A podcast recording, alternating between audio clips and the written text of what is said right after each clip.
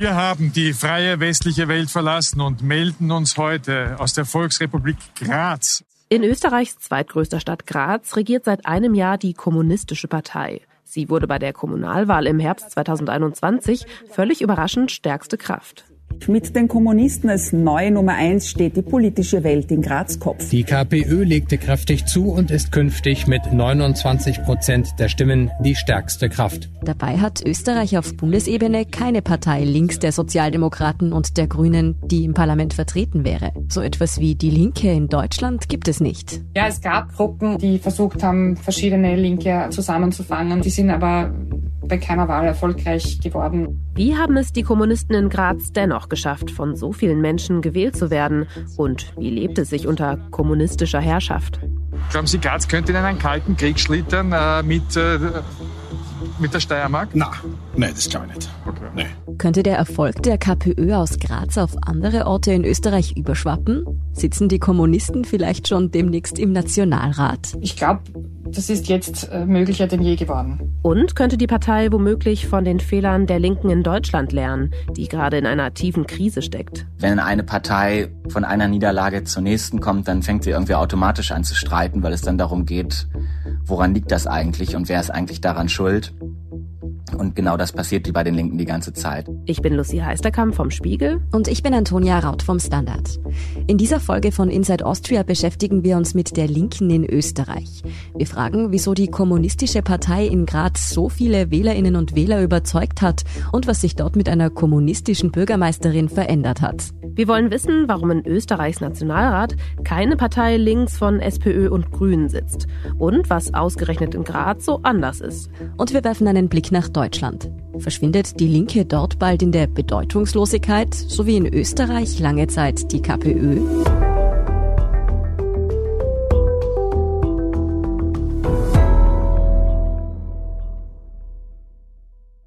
Am 9. Oktober wählt Österreich einen neuen Bundespräsidenten. Und vielleicht hätten Sie vermutet, dass wir darüber auch in dieser Podcast-Folge sprechen. Das tun wir aber nicht, denn wir haben ja schon in mehreren Folgen über die Präsidentschaftswahl gesprochen und vor allem darüber, wie viele rechte Kandidaten es gibt. Deshalb fragen wir uns in dieser Woche, wo eigentlich die Linke in Österreich ist. Und dafür geht es in die zweitgrößte Stadt Österreichs, nach Graz. Macht auf, verdammte diese Erde, Internationale, das weltweit bekannteste Kampflied der sozialistischen Arbeiterbewegung, das hier von Hannes Wader gesungen wird, hört man in Graz seit einiger Zeit öfter.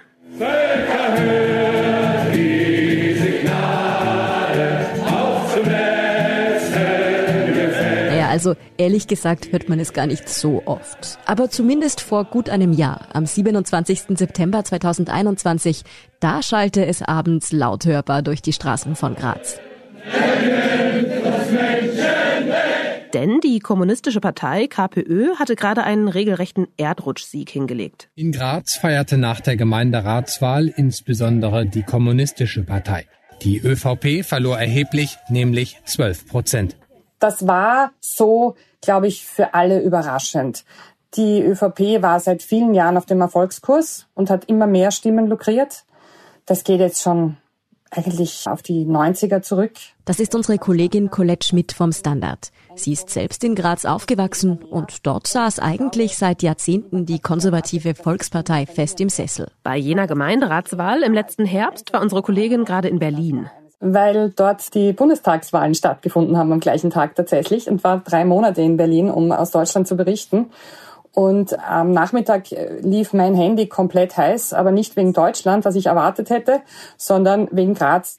Kein Stein ist auf dem anderen geblieben heute. Der Langzeitbürgermeister Siegfried Nagel von der ÖVP wurde entthront und die Kommunisten sind die neue Nummer eins in Graz. Die Kommunisten waren zwar in Graz schon lange zweitstärkste Kraft, waren sogar mal mit der ÖVP in einer Stadtregierung, bis dessen Chef sie aus der Koalition gekickt hat. Dass die KPÖ jetzt aber tatsächlich stärkste Kraft wird, damit hatte wohl nicht einmal die kommunistische Spitzenkandidatin gerechnet. Auch wenn man sich jetzt die Fernsehbilder von dem Abend anschaut, die Bürgermeisterin, die heutige LKK, also ich glaube, die war wirklich äh, hin und weg. Also die, die, die hat's kalt erwischt, wie man so schön sagt. Selbst die Spitzenkandidatin der KPÖ, LKK, hat vor wenigen Minuten noch gesagt, nein, da muss ein Irrtum vorliegen, das kann nicht sein. Frau K., wie erklären Sie sich diese äh, sensationelle Meldung, diese politische Bombe, wie es geheißen hat? Das Ergebnis ist tatsächlich äh, in dem Ausmaß, was bisher vorliegt, äh, mehr als überraschend. Also mit dem haben wir wirklich nicht gerechnet. Das Grazer Wahlergebnis hat in allen Parteien in Österreich ein Beben ausgelöst. Die ÖVP hat sehr gekränkt reagiert und äh, fast beleidigt auf die Wähler und Wählerinnen. Und man hat ja schon in den letzten Tagen im Wahlkampf gewarnt vor Massenarbeitslosigkeit und einer quasi marxistischen Diktatur. Man konnte den Eindruck bekommen bei den letzten Reden im Gemeinderat von schwarzen Funktionärinnen, dass jetzt dann Kolchosen eröffnet werden in Graz oder vielleicht sogar in Gulag an der Mur. Ich weiß nicht. Also es war schon sehr alarmistisch. Aber nun hat die KPÖ mit fast 30 Prozent der Stimmen die klare Mehrheit. Eine linke Koalition mit Grünen und SPÖ wurde gebildet und seit November sitzt im Grazer Rathaus eine kommunistische Bürgermeisterin. Ob in Graz jetzt wirklich der Marxismus herrscht, dazu kommen wir noch. Aber erst einmal wollen wir wissen, was ist diese KPÖ eigentlich und wieso hat sie in Graz so viele Stimmen bekommen?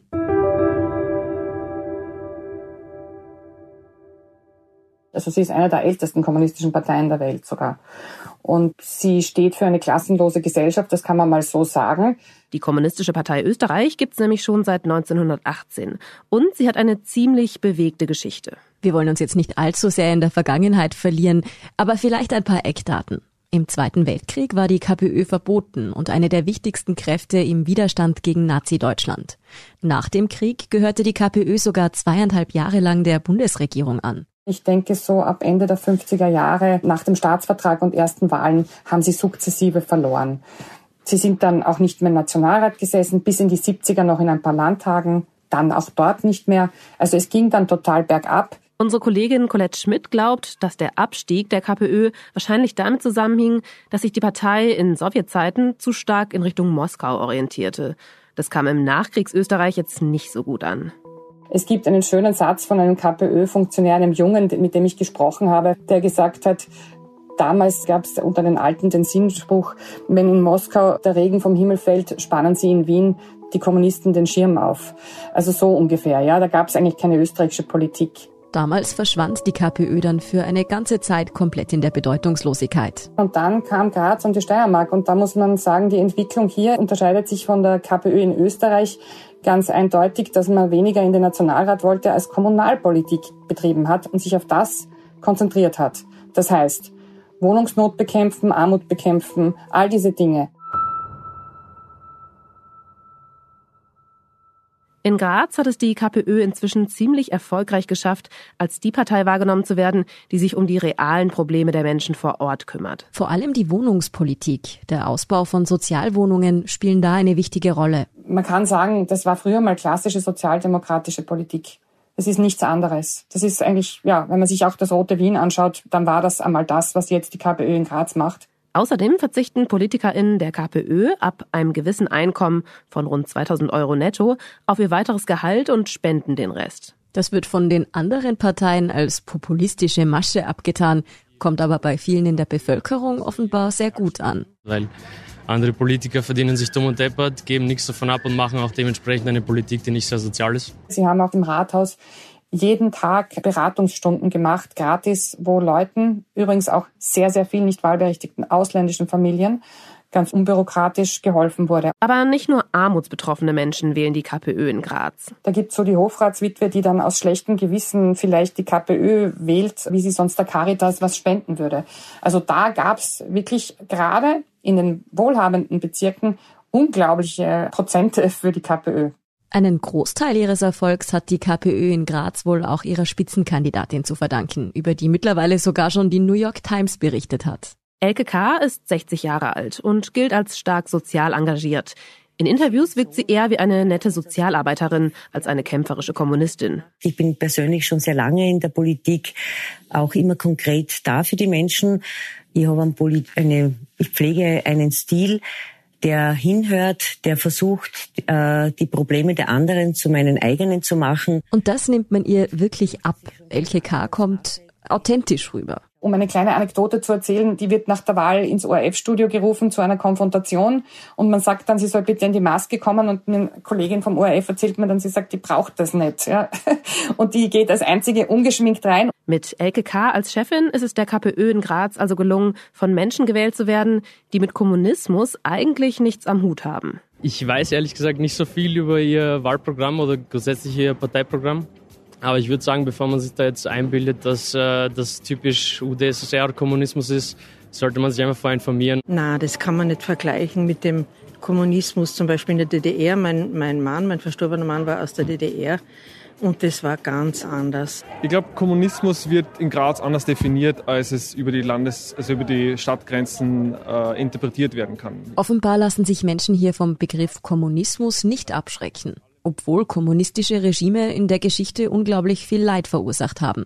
Arbeitslager, Unterdrückung, Überwachung, Hinrichtungen. Bis heute sind ja die wenigen Länder mit kommunistischen Regierungen, die es noch gibt, alles andere als Vorzeigedemokratien. Wieso ist kommunistische Partei im Jahr 2021 noch ein guter Name nach all den Verbrechen mit den Abermillionen Toten, die Kommunisten überall, wo sie regiert haben, in der Geschichte begangen haben? Äh, das, was Sie mich jetzt gefragt haben, das werde ich bin ich eigentlich nie gefragt worden, außer von Journalisten oder politisch Andersdenkenden. Die KPÖ hat in Graz auch viel für die Menschen erreicht. Angesprochen auf die Historie des Kommunismus verweist LKK, wie hier im ORF-Interview, also gerne darauf, dass sie Lokalpolitikerin ist. Sie spricht lieber über Sozial- und Wohnungspolitik als über die Revolution. Aber wie viel kommunistische Ideologie steckt tatsächlich in der KPÖ? Ähm, jetzt fordert die steirische KPÖ in ihrem Programm die Enteignung von Banken, von Versicherungen und von Großunternehmen und den Austritt aus der EU, einem Bündnis imperialistischer Staaten, wie es da heißt. Ich nehme an, das ist auch Ihre Position. Äh, äh, ich bin eine Kommunalpolitikerin, ich lebe hier äh, seit meiner Kindheit, ich arbeite hier und ich bin KPÖ-Chefin in Graz. Äh, ich kann mich nicht erinnern, dass ich das in irgendeiner Situation jemals gesagt hätte. Aber natürlich ist es wichtig, äh, die Vermögenden und die großen Konzerne äh, in die Verpflichtung zu nehmen. Aber das ist keine Aufgabe, die die Kommunalpolitik lösen kann. Die KPÖ vertritt also durchaus kontroverse Punkte, etwa die EU-skeptische Haltung. Der Brexit wurde von der Partei begrüßt und auch andere außenpolitische Positionen kann man laut unserer Kollegin kritisch sehen. Man hat eine Nostalgie in Richtung Jugoslawien und Tito, wobei man sagte über Tito, das, das war so quasi das menschliche Antlitz äh, des Kommunismus. Ihre Moskau-Orientierung hat die Partei inzwischen zumindest offiziell abgelegt. Kurz nach Beginn des russischen Angriffskriegs ließ die Grazer Bürgermeisterin auch die ukrainische Flagge hissen. Aber auch abgesehen vom Hissen der ukrainischen Flagge am Rathaus bezeichnet die KPÖ von der Bürgermeisterin abwärts in Graz und auch im Landtag den Krieg in der Ukraine als russischen Angriffskrieg, der völkerrechtswidrig ist. Andererseits sprach sich die kommunistische Bürgermeisterin von Graz gerade erst kürzlich gegen EU-Sanktionen gegen Russland aus. Sie begründete das damit, dass die Sanktionen den Krieg nicht beenden könnten und sprach von einer Eskalationsspirale. So ganz klar ist die Positionierung gegen Russland also wohl doch nicht. Und es gibt auch immer mal wieder einzelne steirische KPÖ-Genossen, die in die Kritik geraten, etwa der Leobner Stadtrat Werner Murk, der im Staatsfernsehen von Belarus aufgetreten ist. Und hat die dortige Diktatur gelobt und dass er dort durch die Straßen gegangen ist und alle so glücklich und zufrieden sein, so mehr oder weniger. Zwar bemüht sich die KPÖ zu betonen, dass die Belarus-Reise privat organisiert war und keine offizielle Delegation. Selbst wenn es aber eine private Reise war, sagt das schon viel über die Haltung von Werner Murk aus. Und man wundert sich einfach oder ist erschrocken. Ein Politiker, der im belarussischen Staatsfernsehen Propaganda macht, das ist schon heftig. Offiziell bemüht sich die KPÖ aber um eine gemäßigte, pragmatische Haltung. Ich glaube, an der klassenlosen Gesellschaft rütteln die nicht. Aber ihr Parteiprogramm ist heute doch eher über weite Strecken eines, das sich jetzt nicht so arg ideologisch liest. Zwischen den Zeilen kann man ideologisches erkennen, aber an sich zum Beispiel Gleichheit für Frauen und gegen Diskriminierung und für den sozialen Wohnbau und so weiter, naja, äh, da, da wird jetzt niemand dagegen aufschreien. Aber wie lebt es sich denn nun im kommunistischen Graz? Das wollte auch der ORF-Moderator Peter Klien wissen. Er moderiert die Sendung Gute Nacht Österreich, ein satirisches Late-Night-Format. Clean machte sich Anfang des Jahres, ausgestattet mit russischer Uschanka-Mütze und FFP2-Maske mit Sowjetemblem, auf zu einem Stadtbesuch. Wir haben die freie westliche Welt verlassen und melden uns heute aus der Volksrepublik Graz. Glauben Sie, Graz könnte in einen kalten Krieg schlittern äh, mit, äh, mit der Steiermark? Na, nein, das glaube ich nicht. So richtig fündig wird Peter Klien bei seiner Suche nach Zeichen der kommunistischen Herrschaft allerdings nicht.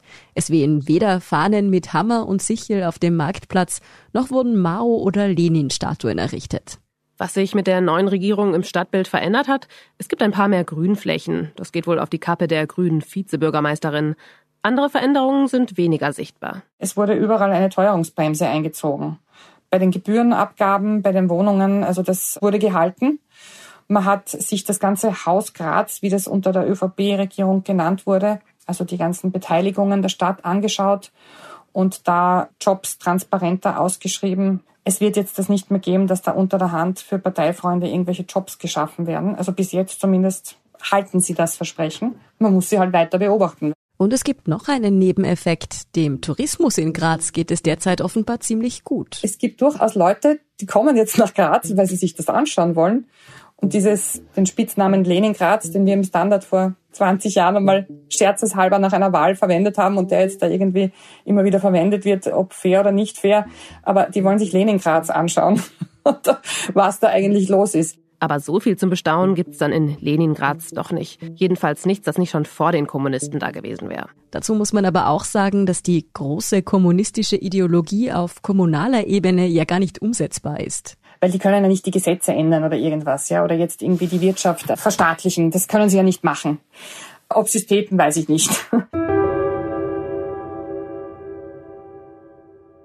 Was aber wäre, wenn die KPÖ irgendwann wieder auf Bundesebene erfolgreich wird? Schauen wir mal ganz grundsätzlich auf die Linke in Österreich. Da fällt sofort auf, es gibt im Parlament keine Partei links der Sozialdemokraten und der Grünen, also kein Äquivalent zur Partei Die Linke in Deutschland. Ja, ich bin Timo Lehmann und ich arbeite im Hauptstadtbüro vom Spiegel. Unser Kollege Timo Lehmann berichtet hauptsächlich über die Linke.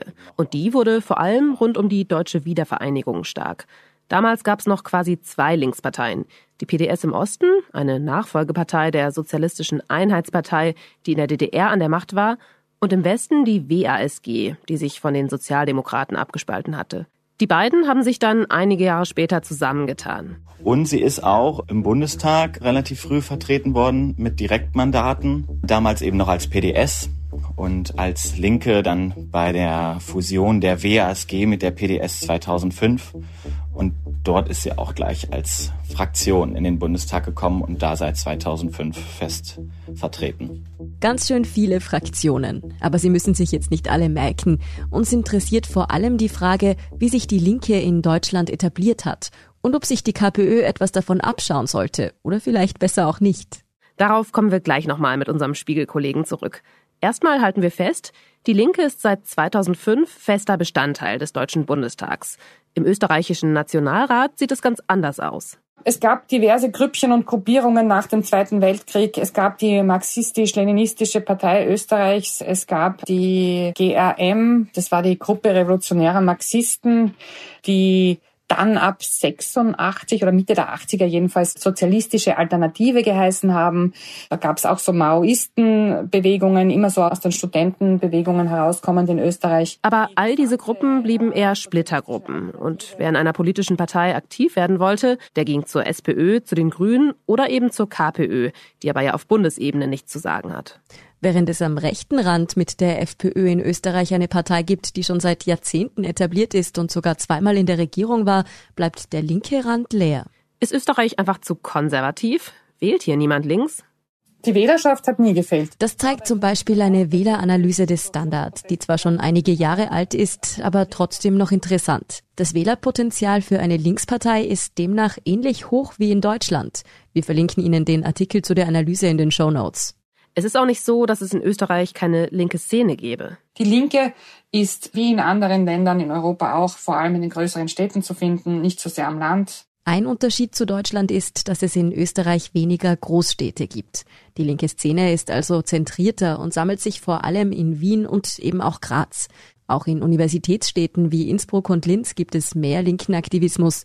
Der ist aber natürlich nicht mit dem vergleichbar, was man in Hamburg oder Berlin findet. Es gibt in Wien einmal im Jahr das sogenannte Volksstimmenfest, das von der kommunistischen Monatszeitung Volksstimme organisiert wird. Wenn man sich ein Bild der Linken allgemein in Österreich machen will, sollte man dorthin gehen, weil da sieht man ganz alte Menschen und sehr junge und man sieht unfassbar viele Standeln, auch noch so versprengte Trotzkisten und solche Sachen. Wenn die sich alle zusammentäten, das ist ein Dreitagesfest im Prater auf der Jesuitenwiese, dann würden die vielleicht wirklich mehr Erfolg haben. Es gab schon immer wieder einmal Versuche linker Gruppen, sich zu einem größeren Parteienbündnis zusammenzuschließen. Allzu erfolgreich waren die aber nie. Das liegt zum einen an pragmatischen Gründen. Fehlendes Geld, fehlende Ressourcen und Strukturen. Ein Wahlkampf in Österreich lässt sich nicht so einfach aus dem Ärmel schütteln, sondern kostet viel Geld. Aber was ist mit der KPÖ, die ja immerhin schon einmal vor mehr als 60 Jahren im Nationalrat saß? Wieso hat die es bis heute nicht mehr geschafft, auf Bundesebene mehr Wählerstimmen zu gewinnen? Einen Grund, warum die Kommunisten lange in der Bedeutungslosigkeit verschwunden sind, den haben wir schon gehört. Vielen Österreicherinnen und Österreichern war die KPÖ einfach zu Moskau treu. Das war auch, äh, wir uns erinnern, in Zeiten des Kalten Krieges nichts, was hier Wählerinnen und Wähler angesprochen hätte. Und dann, nach dem Fall des Eisernen Vorhangs und dem Zusammenbruch kommunistischer Systeme in Osteuropa, war sowieso alles am Ende, ja. Einen weiteren Fehler der Kommunisten sieht unsere Kollegin darin, dass sie sich lange Zeit zu wenig vor Ort in den Städten und Dörfern engagiert haben. Die wollten einfach gleich in den Nationalrat, aber auf der kommunalen Ebene ist nichts passiert. Und man muss aber von unten anfangen wahrscheinlich, wie man sieht, ja. Die wollten ins Parlament, aber waren nicht im Gemeinderat. Das geht sich so nicht aus. Das haben die Grazer Kommunisten, wie wir ja gehört haben, ganz anders gemacht und wurden dafür belohnt. Könnte es also sein, dass es mit der KPÖ in den nächsten Jahren wieder bergauf geht? Dass der Erfolg aus Graz irgendwann auf andere Städte und vielleicht sogar auf die Bundesebene überschwappt? Und was müsste die KPÖ dafür tun? Muss sie vielleicht noch pragmatischer, realpolitischer werden, damit man sie auf Bundesebene wählt?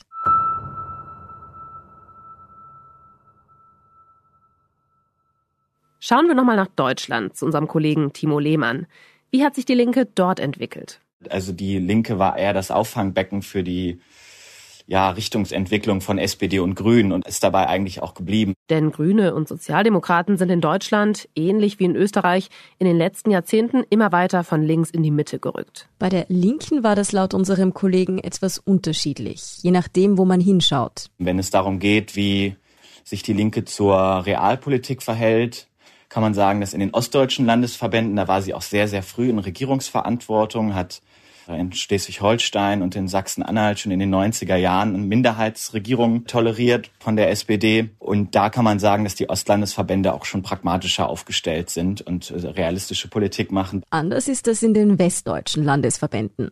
Da sind eigentlich immer noch die alten ideologischen Kämpfe, die da geführt werden. Mit ideologischen Kämpfen meint unser Kollege zum Beispiel, Auslandseinsätze der Bundeswehr werden grundsätzlich abgelehnt. Die NATO soll aufgelöst und stattdessen ein neues Sicherheitsnetzwerk aufgebaut werden, zu dem dann auch Russland gehört. Was jetzt gerade in diesen Zeiten völlig utopisch klingt und wo eigentlich viele auch osteuropäische Länder sehr froh sind, dass sie in der NATO sind, ist die Linke der Auffassung, man müsste die NATO auflösen und irgendwie da was mit Russland zusammen machen, was wirklich sehr, sehr realitätsfern ist. Und das ist auch ein Punkt. Andere, etwas weniger ideologische Kämpfe führt die Linke zu Haushaltsfragen. Also die Linke in den Bundesländern, auch im Westen, die fordern viele Dinge, die mit sehr, sehr viel Geld verbunden sind. Und da ist die Frage, kann man das überhaupt einlösen? Vollkommen in der Realpolitik gelandet ist die Linke in Deutschland also nicht und sitzt trotzdem bis heute im Parlament. Auf Bundesebene mitregiert hat sie allerdings noch nie.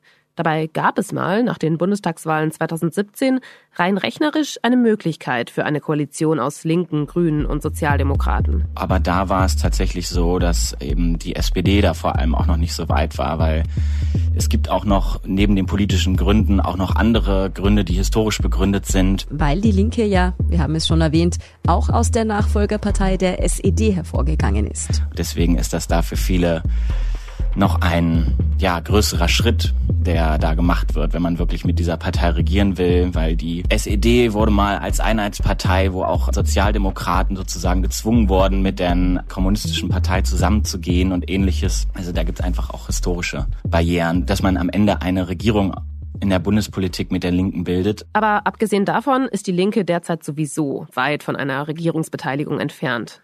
Ja, die Linke hat vor allem das Problem, dass sie alle Wahlen verliert. Also sämtliche Landtagswahlen gehen verloren, seitdem die Parteispitze gewechselt hat. Mittlerweile ist die Partei nur noch in vier deutschen Bundesländern in den Landtagen vertreten.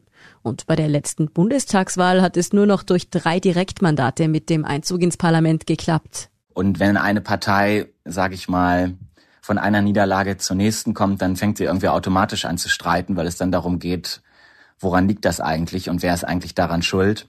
Und genau das passiert bei den Linken die ganze Zeit. Denn im Moment sieht es ein bisschen so aus, als würde sich die Linkspartei selbst zerfleischen. Es gibt viel Uneinigkeit bei den Linken. Angefangen 2015 bei der Frage nach dem Umgang mit Geflüchteten. Da polarisierte die linken Abgeordnete Sarah Wagenknecht in ihrer Partei mit solchen Aussagen. Es wäre ja so, wenn man die Grenzen öffnet, hieße das ja, jeder, der auch dann noch auf sich auf den Weg macht, könnte durch. Und wir müssen einfach sehen, es sind fast vier Millionen Flüchtlinge aus Syrien in der Türkei. Und wenn einer behauptet, dass Europa es bewältigen könnte, diese vier Millionen Menschen aufzunehmen, äh, das ist wohlfeil. Und das hat sich dann fortgesetzt, zum Beispiel beim Thema Corona oder auch jetzt beim Umgang mit dem Angriffskrieg auf die Ukraine. Da gibt es einfach eine Spaltung inhaltlicher Natur, die durch die Partei einmal durchgeht. Da gibt es die einen, die sich stark für die Solidarität mit der Ukraine aussprechen und andere, wieder rund um Sarah Wagenknecht, die zu Verhandlungen mit Russland aufrufen. Da weiß man dann eben als Wählerin oder Wähler nicht, wen man da eigentlich wählt, wenn man die Linke wählt. Wählt man jetzt die, die, sage ich mal, diesen Angriffskrieg klar verurteilen und sagen irgendwie, da gibt es überhaupt gar keine Begründung für, oder wählt man die Linke, die sagen, naja, also die NATO hätte ja dies und jenes gemacht und das sei nun eigentlich die Rechtfertigung dafür und wir sind selbst schuld daran, dass es jetzt so gekommen ist, wie es gekommen ist. Da gibt es einfach unterschiedliche Erzählungen bei den Linken und Darüber wird eigentlich die ganze Zeit gestritten. Zuletzt gab es, vor allem wohl wegen den strittigen Positionen zum Ukraine-Krieg, gleich mehrere Austritte prominenter linken Mitglieder. Da fragen wir uns jetzt, droht der Linken in Deutschland vielleicht bald ein ähnliches Schicksal, wie es die KPÖ in Österreich schon vor Jahrzehnten ereilt hat? Fliegt sie demnächst ganz aus dem Parlament, den restlichen Landtagen? Wird sie vielleicht zu einer Partei, die sich nur noch auf Gemeindeebene um die sozialen Fragen der Menschen vor Ort kümmert? Der Glaube daran, dass die Linke jetzt in den nächsten zwei, drei Jahren einfach verschwindet und sich damit erledigt hat, das glaube ich eigentlich nicht. Und man muss ja auch sagen, dass die Linke, sage ich mal, nach 1990, wo sie so viele Mitglieder verloren hat, also die ganzen alten SED-Mitglieder, die natürlich alle ausgetreten sind, dann auch schon andere Krisen hatte. Die Linke ist auch tatsächlich schon mal aus dem Bundestag geflogen. 2002, damals noch als PDS. Die Partei ist auch so alt, wenn man jetzt, sag ich mal, die kommunistische Linie zieht, also wie lange es da schon gibt, die Idee von Sozialismus in diesem Sinne. Und ja, Totgesagte glauben länger. Also ich glaube persönlich nicht, dass es kann sein, dass sie jetzt mal irgendwann aus dem Bundestag rausfliegt, aber dass sie völlig verschwindet. Dafür ist sie, glaube ich, dann doch zu etabliert in Deutschland inzwischen. Und wenn die Linke sich nicht an internen Grabenkämpfen abarbeitet, sondern sich tatsächlich ihren Kernthemen widmet, hätte sie derzeit eigentlich keine schlechten Chancen auf viele Stimmen. Immerhin droht eine soziale Krise durch die steigenden Energiepreise und Teuerungen belasten besonders ärmere Wählerschichten. Da ist wieder eine kleine Chance für die Linke, weil bei allen Streitigkeiten, die sie untereinander haben und bei vieler Uneinigkeit bei den Themen sind sie bei diesem Thema dann doch wieder alle eigentlich auf einer Linie. Also bei der sozialen Frage sehen sie es eigentlich alle ähnlich.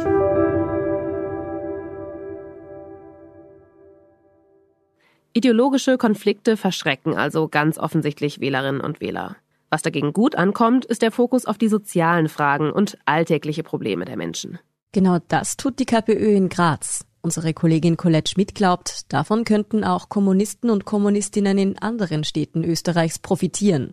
Also es gibt jetzt durchaus schon die eine oder andere Kommunalwahl, wo man sieht, da gibt es einen Wind, der denen hilft. Weil LKK kommt auch, das sieht man ja auch bei den ganzen Porträts in den Medien, und das sind jetzt nicht irgendwelche links-linken Kampfblätter, ja, durchaus volksnah und sympathisch rüber. Das heißt, da hören die Leute schon einmal zu. Dann hören sie, dass die für niedrigere Politikergehälter sind. Da denken sich auch viele, warum eigentlich nicht? Und das könnte natürlich wahlwerbenden Kommunisten woanders auch helfen. Bei der Landtagswahl in Tirol Ende September kam die KPÖ nur auf gerade mal 0,67 Prozent der Stimmen. Allerdings hätte wohl auch niemand in dem sehr konservativen Bundesland mit einer kommunistischen Überraschung gerechnet. Aber in Salzburg zum Beispiel geht es auch aufwärts mit der KPÖ. In vielen dieser Städte, Linz, Salzburg und so weiter, haben auch durchaus die Grazer beratende Tätigkeiten schon wahrgenommen. Da würde ich jetzt nicht überrascht sein, wenn dieser Trend was bewirkt österreichweit. In der Steiermark käme die KPÖ laut einer aktuellen Umfrage derzeit bei Landtagswahlen tatsächlich sogar auf 12 Prozent und würde ihr Ergebnis damit mehr als verdoppeln.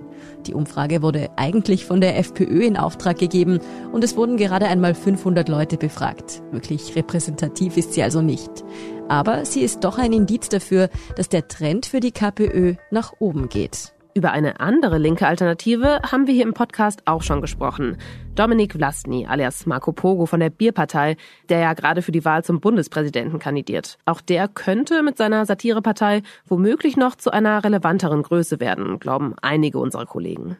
Colette Schmidt hält es aber auf jeden Fall auch nicht für völlig ausgeschlossen, dass es die KPÖ bei der nächsten Nationalratswahl 2024 ins Parlament schafft. Die KPÖ hat jetzt eine große Aufmerksamkeit durch Graz und sie hat jetzt eben auch eine jüngere Truppe im Vorstand der Bundespartei in Wien. Was sie jetzt auch machen in Wien, sind so Mieterberatungen. Das war ja auch das große Feld der KPÖ in Graz, also Mieterschutz, Mieterberatungen gratis, niedrigschwellig. Die machen das jetzt auch. Die gehen jetzt wirklich in die Bezirke und machen da Informationsveranstaltungen und gehen in den Gemeindebau.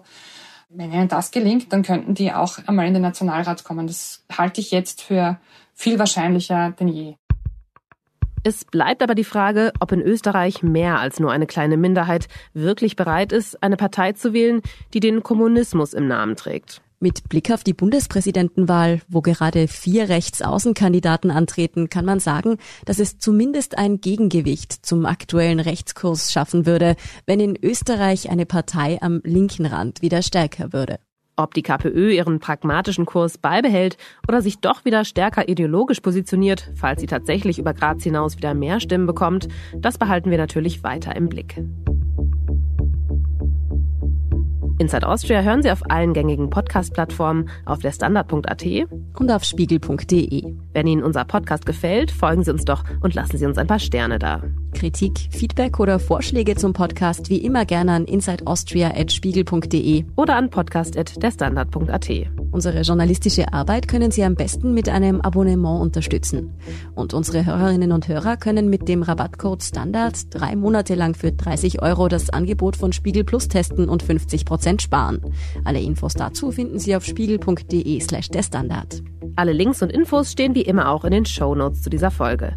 Danke fürs Zuhören und allen, die auch hinter den Kulissen an diesem Podcast mitwirken. Das waren diesmal vor allem Jasmin Yüksel, Scholt Wilhelm und Christoph Grubitz. Ich bin Lucia Heisterkamp. Ich bin Antonia Raut. Wir sagen Tschüss und Baba.